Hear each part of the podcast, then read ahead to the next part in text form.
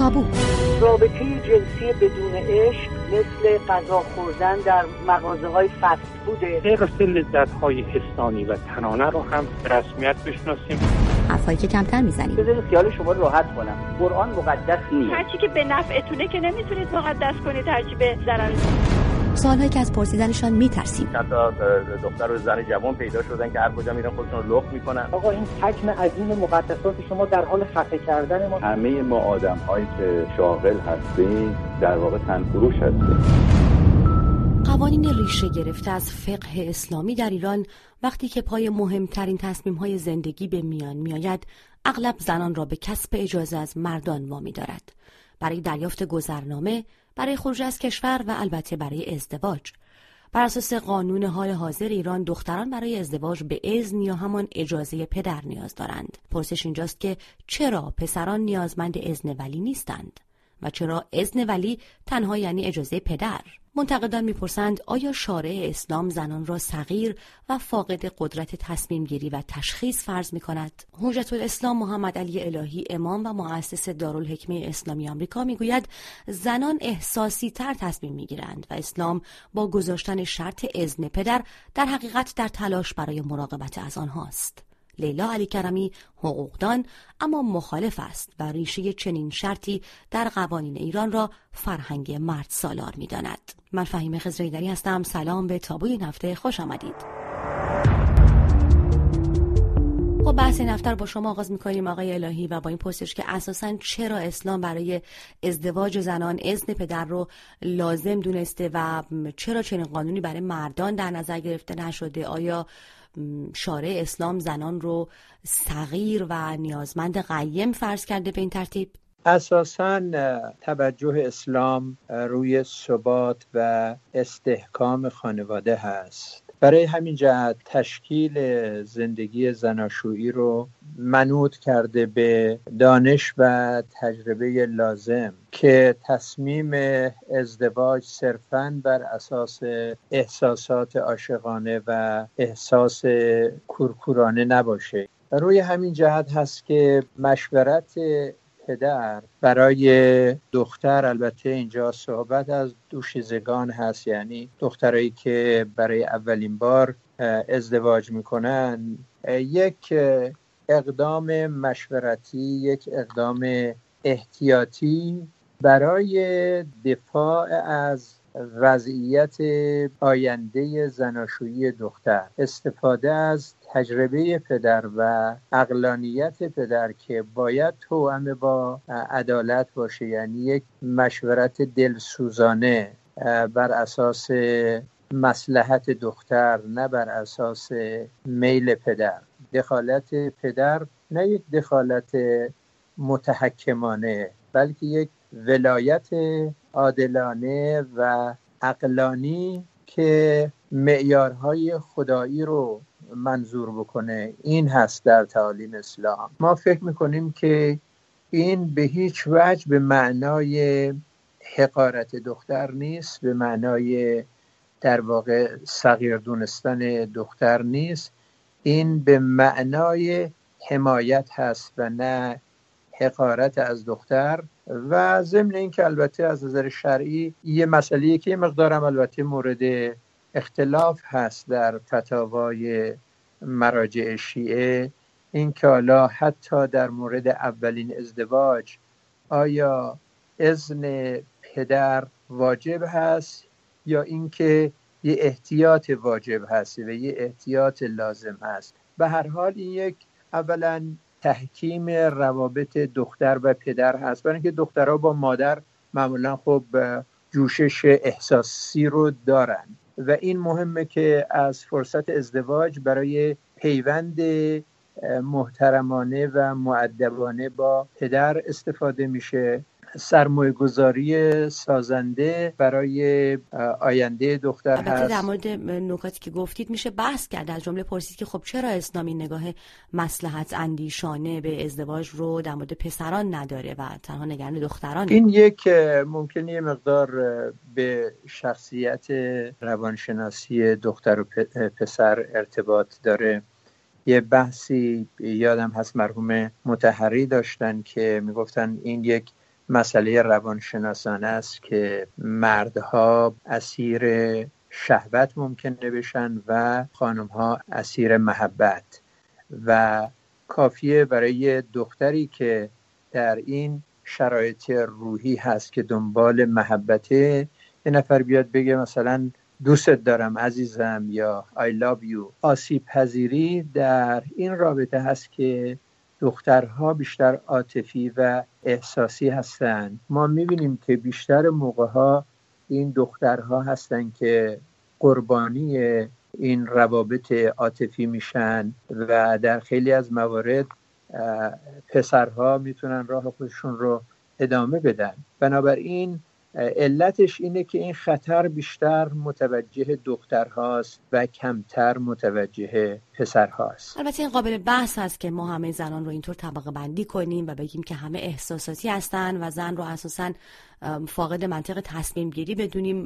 اما اجازه بدید که ببینیم خانم علی کرمی چه نظری دارن. بله خواهش می‌کنم. اجازه بدین چون شما از شرع اسلام صحبت کردین من در ابتدای صحبت مشخص کنم که مرزهای میان برخی از اصطلاحات کلیدی مانند شر، فقه و قوانین اسلامی اغلب در عرف و زندگی روزمره مردم در واقع به درستی استفاده نمیشه.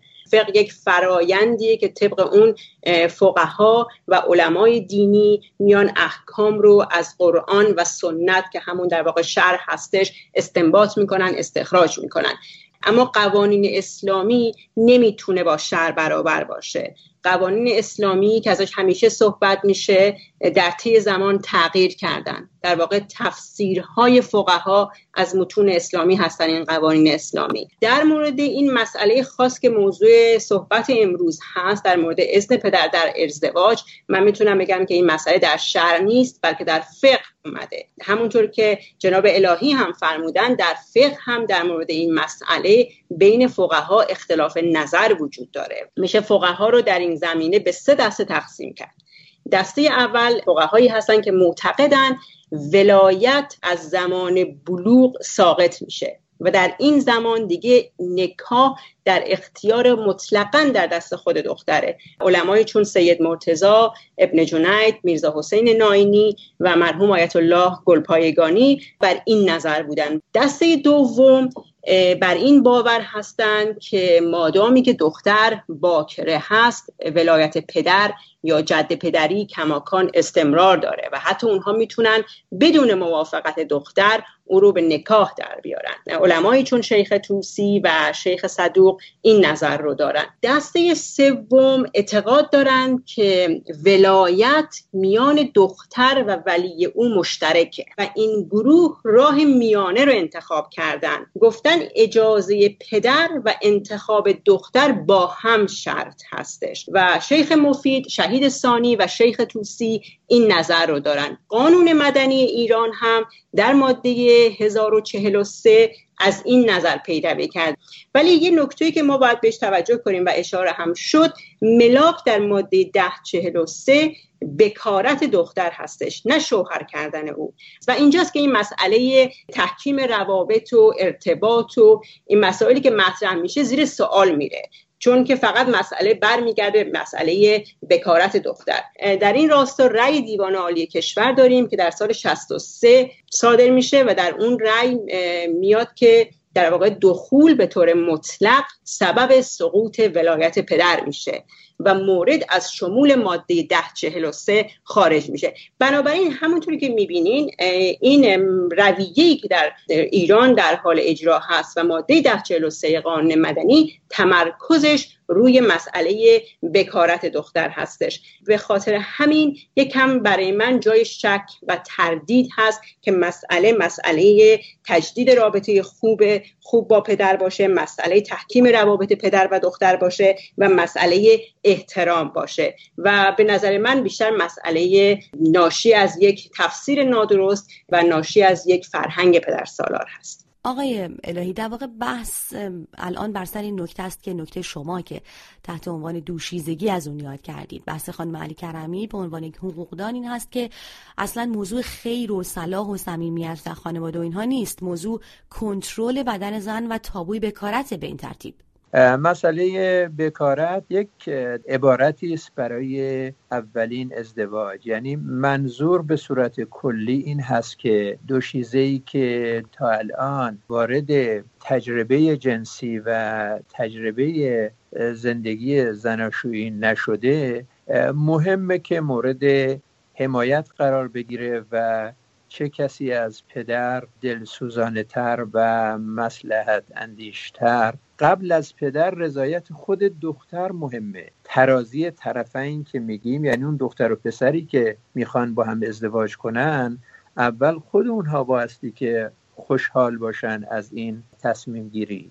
داستانی که اون دختر خدمت رسول خدا رسید و گله کرد که پدرش او رو داره مجبور می‌کنه که با پسرموی خودش ازدواج بکنه. پیغمبر فرمودن که خب حالا چون پدرت این تصمیم رو گرفته خوب شما احترام بذاری به تصمیم پدر. و این دختر گفت یا رسول الله نه من اصلا این پسرمو دوست ندارم. پیغمبر جواب دادن که خیلی خوب اگر اینجور هست پدر شما حق نداره شما رو مجبور بکنه به این ازدواج و این ازدواج باطل هست.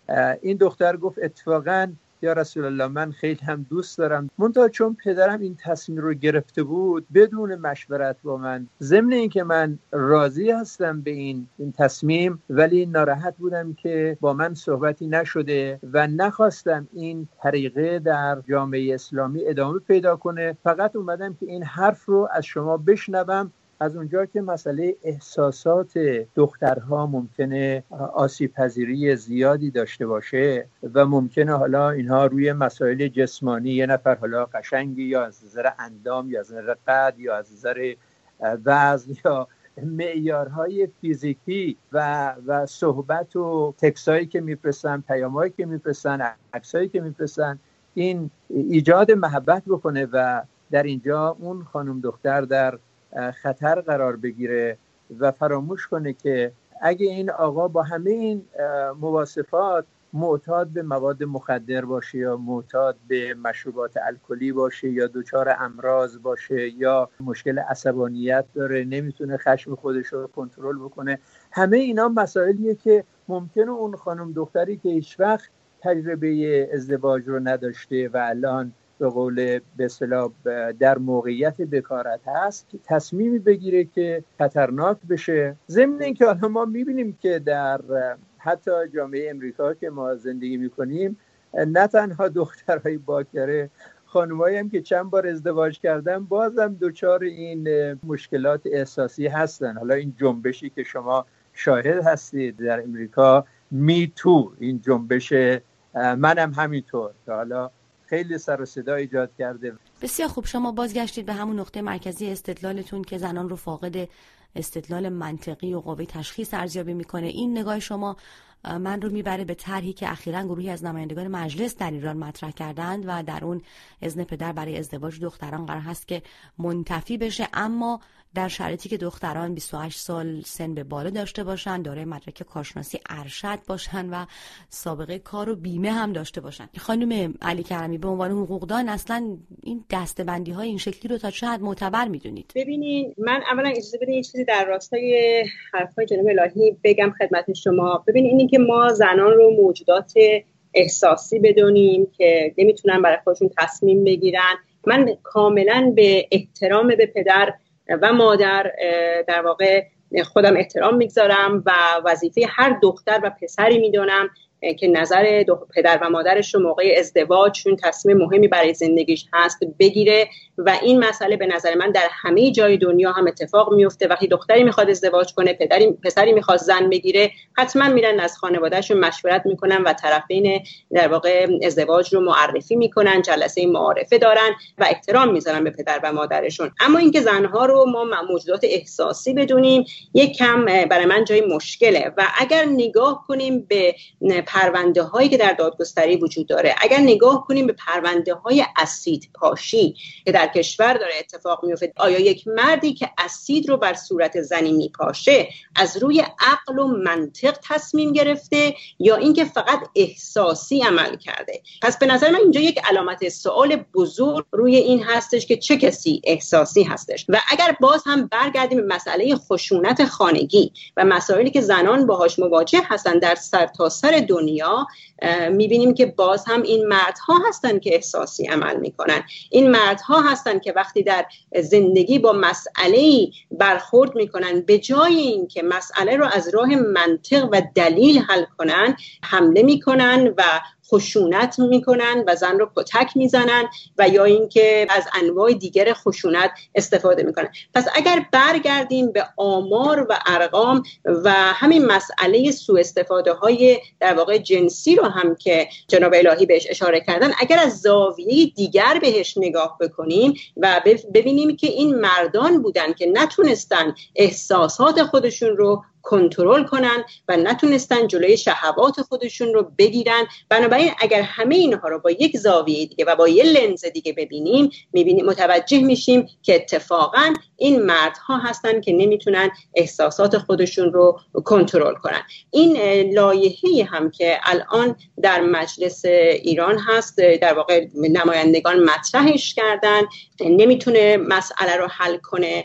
و یک قانون گذاری بیهوده و دست و پاگیره و می‌تونم بگم می‌تونه مروج تبعیض علیه زنان باشه. در واقع این شرایطی که شما بهش اشاره کردین و در این طرح پیشنهادی اومده جای سوال داره و حتی کار رو پیشیده تر هم می‌کنه. دختر 28 ساله با مدرک کارشناسی ارشد پنج سال سابقه کار. حالا باید برای ازدواج رشدش رو هم در دادگاه ثابت بکنه. و ما این می‌دونیم که در حال حاضر طبق ماده 1043 قانون مدنی اگر هر زمانی که پدر یا جد پدری بدون علت موجه از دادن اجازه مزایقه کنه اجازه نده اجازه او ساقط میشه و در این صورت دختر می‌تونه با معرفی کامل مردی که می‌خواد با او ازدواج کنه شرایط نکاح و مهری که بین اونها قرار داد شده به دادگاه مراجعه کنه از دادگاه اجازه بگیره و ازدواجش رو ثبت کنه.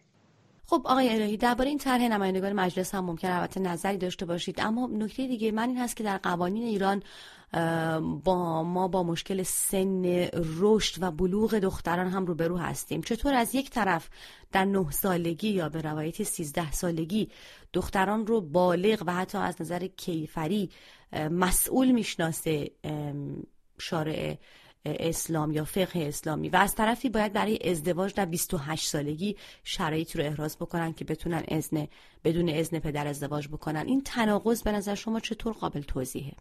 نگاه کنید مسئله ازدواج فرق می‌کنه با وظایف دیگه. اینکه دختر به سن بلوغ حالا 9 سال یا 11 سال یا 13 سال و واجب میشه که نماز بخونه یا روزه بگیره یا واجبات دیگه این کلا فرق می‌کنه با مسئله زندگی زناشویی و تصمیم مهم و مسئولانه ازدواج. اینکه شما میفرمایید که آقایونی که اسید پاشیدن و خب این یه جنونه. برای همین جهت ما میگیم که این مهمه که خانواده حمایت کنه از از دخترش که مبتلا نشه به مردان مجنون. مثلا وقتی که یه آقایی از امام کازم سوال می‌کنه که یکی از بستگان من خواستگاری کرده برای دختر من.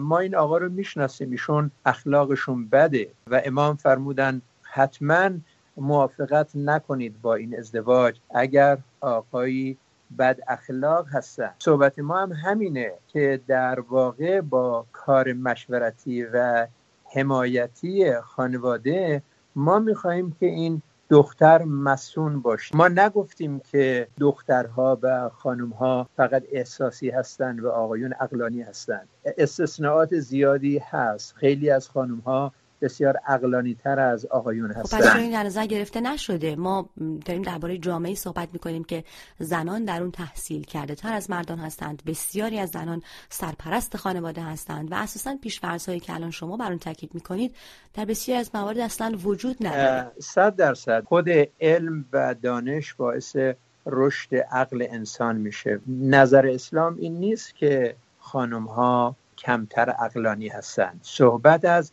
یه قانون تکوین هست یه قانون جهانی که در واقع مربوط میشه به روانشناسی زن و مرد. یعنی جز خلقت زن و مرد هست. خانم علی کرمی استدلال آقای الهی رو شنیدید در مورد اونچه که خلق قانونی در قوانین ایران خوانده میشه؟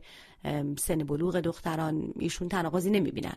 ببینین همطور که شما گفتین ما در ایران در واقع سن رشد برای دختر سن 9 سال رو داریم و در سن 9 سالگی دختر مسئولیت کامل و سن مسئولیت کیفری هست برای دختر. اگر دختری در سن 9 سالگی مرتکب قتل عمد بشه اشد مجازات در مورد, در مورد او اعمال میشه و سن و سال او در نظر گرفته نمیشه. اینکه احساساتش مختل شده یا نشده اینکه در چه شرایطی مرتکب جرم شده. به هر حال این مسائل که ما اینقدر به روانشناسی اگر توجه می‌کنیم و مورد توجه است باید این مسئله هم بهش توجه بشه. سن تنظیم قراردادها در ایران 18 سال هستش سن رأی دادن 18 سال هستش و به نظر من ازدواج هم یعنی قانونا ازدواج یک قرارداد هستش و من نمی‌فهمم که اساسا چرا تفاوت باید وجود داشته باشه. یک زن در سن 18 سالگی می‌تونه در تعیین سرنوشت سیاسی کشورش نقش داشته باشه. ولی برای شخصی ترین تصمیم زندگیش که عواقبش هم به خودش برمیگرده باید این همه شرط و شروط رو در واقع رایت بکنه.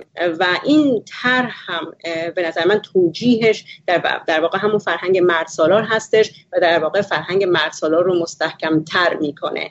و به طور سنتی طی قرنها عرصه منطق و خردورزی همیشه جهانی مردانه بوده. عرصه عواطف و احساسات هم یک عرصه زنانه.